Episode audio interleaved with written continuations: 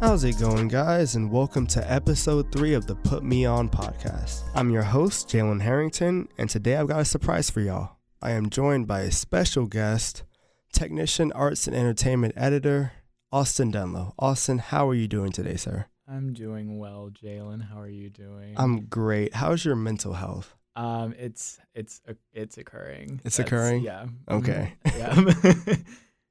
Well, Austin, uh, you've given me an album to listen to, and I've given you an album to listen to.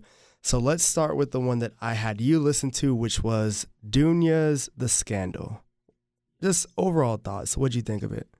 um, I thought it was a really good album. I thought it was really fun. I thought it was an interesting take on like uh self empowerment, female empowerment kind of album. Um, I liked that it was definitely very R and B, but it definitely had some like rock reggae kind of influences. Yeah. And it was uh it was really interesting. I really enjoyed it.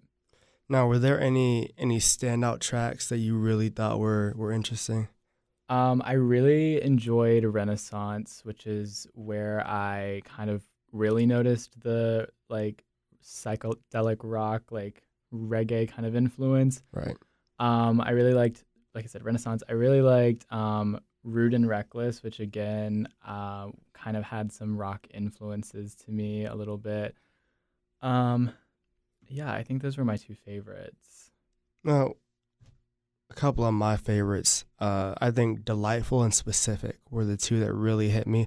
What'd you think of Delightful when you heard it? Um, I liked Delightful. I, I specifically thought that I I liked it, but I didn't feel like it fit the theme of the album, um, which was not a bad thing. It was Yeah. I wasn't upset about it. It just I don't feel like it fit the theme. It was a good song, but I didn't necessarily felt like it fit in the album. Yeah, I think when I was listening to the album the first time when I first found Dounia, I was like struck immediately by how much the first four to five songs are just like, fuck you, I'm here, I'm better than you, I don't care. So like to get to Delightful where she's like finally being vulnerable, even though it doesn't, it really doesn't fit with the other songs. Like I just I really like that aspect of it. Yeah, I definitely feel that. I felt like um, the only reason I said that is because I listened to I listened through to it one time and then I listened back when I actually wanted to listen more closely. When I got to Delightful was when I really realized that every other song on this was like I am better than you, and then this one was just like maybe I'm not, which is like fine. I, I I like that aspect of vulnerability, but I do feel like, in my personal opinion, I like songs like that to be later in the album. Like if you're gonna be vulnerable while the rest of the song is or the rest of the album's not, I would prefer it to be near the end of the album personally. But Gotcha. I also think I was I was surprised while listening to it again, talking about how she's kind of like "fuck you" the entire time. Um, I wonder is she bi? Like there were a couple of lyrics that made it seem like yeah, she goes both ways, and that kind of makes it make a little more sense to me.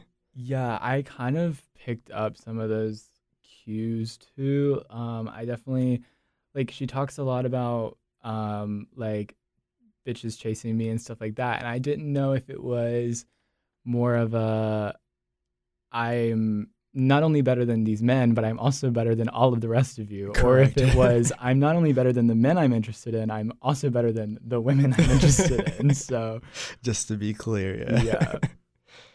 no, Um, um, But you mentioned specific, and I actually wrote the specific. There were parts of it that, do you know, I Spy by Kyle. I don't. Okay, well, there's a song called I Spy by Kyle, and it sounds very, very similar, certain parts of it to specific. And I was kind of interested to hear that. That's all I'm going to say about that. No, that that also occurred uh, when I was listening to your album you gave me, um, Janelle's Dirty Computer. There was one song that I like. Literally, I'm gonna have to listen to like all the artists that I like to find the song that that sounds like. Like that deja vu is just it's crazy when it hits. yeah, there was actually like one other um, Rude and Reckless on here. I listened to the like the instrumental in the background sounded so similar to House of the Rising Sun. Um, I don't know which cover of House of the Rising Sun it sounds like, but it sounds so specific. It's absolutely one of them. Yeah. Yeah. it's definitely a cover of House of the Rising Sun. now, you mentioned when I told you it was going to be a an album by Dounia that you were familiar with her already. What did you already heard from her? Um, I had heard something from her previous album, um, Rich Girl Mood, I think was the title. Um, it's featuring Kalani. Um, it was definitely a similar theme of I am superior to you, but it was her and Kalani, and I am totally okay Mhm. with them saying they're superior Mhm. to me um, because more than likely they are. Um, so I am completely okay with that. No, it was. It's really weird. Like, um, you have to get used to that being her vibe. Like, once you realize that's what she does, you're like, okay, I'm okay with this. And then when she's like, I'll spit in your mouth, you're like, yeah, okay, that's cool. I'm fine with that. Yeah, I'll allow it. so, uh, closing thoughts, just uh, to wrap things up. What do you think of Dounia as a whole, as an artist, and what do you think of that album? I really, um, I think Dounia brings something um, to the table that, I mean, obviously there's going to be a lot of like artists that do something similar, but I think that um, when I was looking into her, like sh- she has Moroccan roots. She knows French because Morocco, and she um, she also like grew up in the U.S. So she has a lot of influences that um, we we recognize, but we don't see a lot necessarily. Uh, like North African music isn't really something that's super popular in the United States. So to get some of that influence, which I felt like were on some of the um, like saw at first, I felt like there were some instrumental things in the background that gave me some uh, North African Moroccan vibes. I think that was really cool. Um, I like her aesthetic. I like her sound. I like her influences. Um, I thought it was overall a great album. I think she's great. I might listen to her more in the future. All right, there you have it. Listen to Dounia, y'all. now on to the album that you gave me, Janelle Monáe's Dirty Computer. Now this has been on my list of albums to listen to for a while, um, and it was interesting. It was interesting. it was, Um, yeah. that that wasn't necessarily the word I wanted to hear, but no, I definitely there were other albums that I had thought about that were like in the running to tell you, but I knew you hadn't listened to Dirty Computer and I just felt like it's something that um as corny as it sounds like I listen to Dirty Computer literally like once a week. I think it's an amazing album. Um I like the political message. It's kind of there, but it's it's definitely in your face, but it's not Mhm. in your face to the point where it's annoying, you know. Um, but yeah, what are your thoughts? Um, Clarify your interesting comment. I don't. I feel like you're gonna be like disappointed in me. I um, I um. Let's let's put it this way. When I so the first track is "Dirty Computer," that kind of just lets you know what the entire album's about.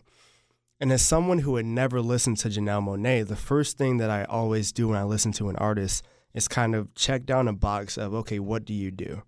So the song starts, and I'm like, okay, can't sing very well. That's fine.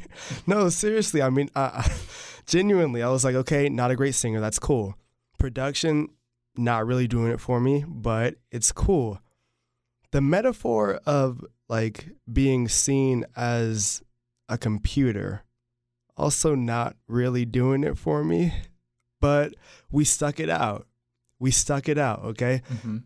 That's all I have for y'all today. Thank you for listening to episode three of the Put Me On podcast. I am your host, Jalen Harrington. I was joined by Austin. Austin, say goodbye to the people. Goodbye to the people. Now, y'all remember wash your hands, wear your mask, and I'll talk to y'all next week.